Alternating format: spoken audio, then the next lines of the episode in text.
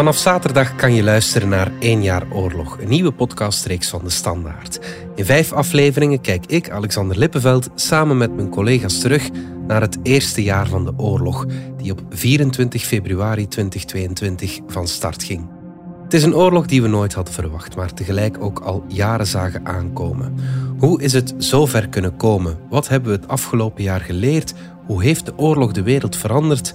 En wat volgt er nog? Maandag verschijnt de reeks op alle podcastplatformen, maar vanaf zaterdag kan je al luisteren naar de hele reeks 1 jaar oorlog in de app DS Podcast. Wil je dit conflict beter begrijpen, dan moet je zeker luisteren.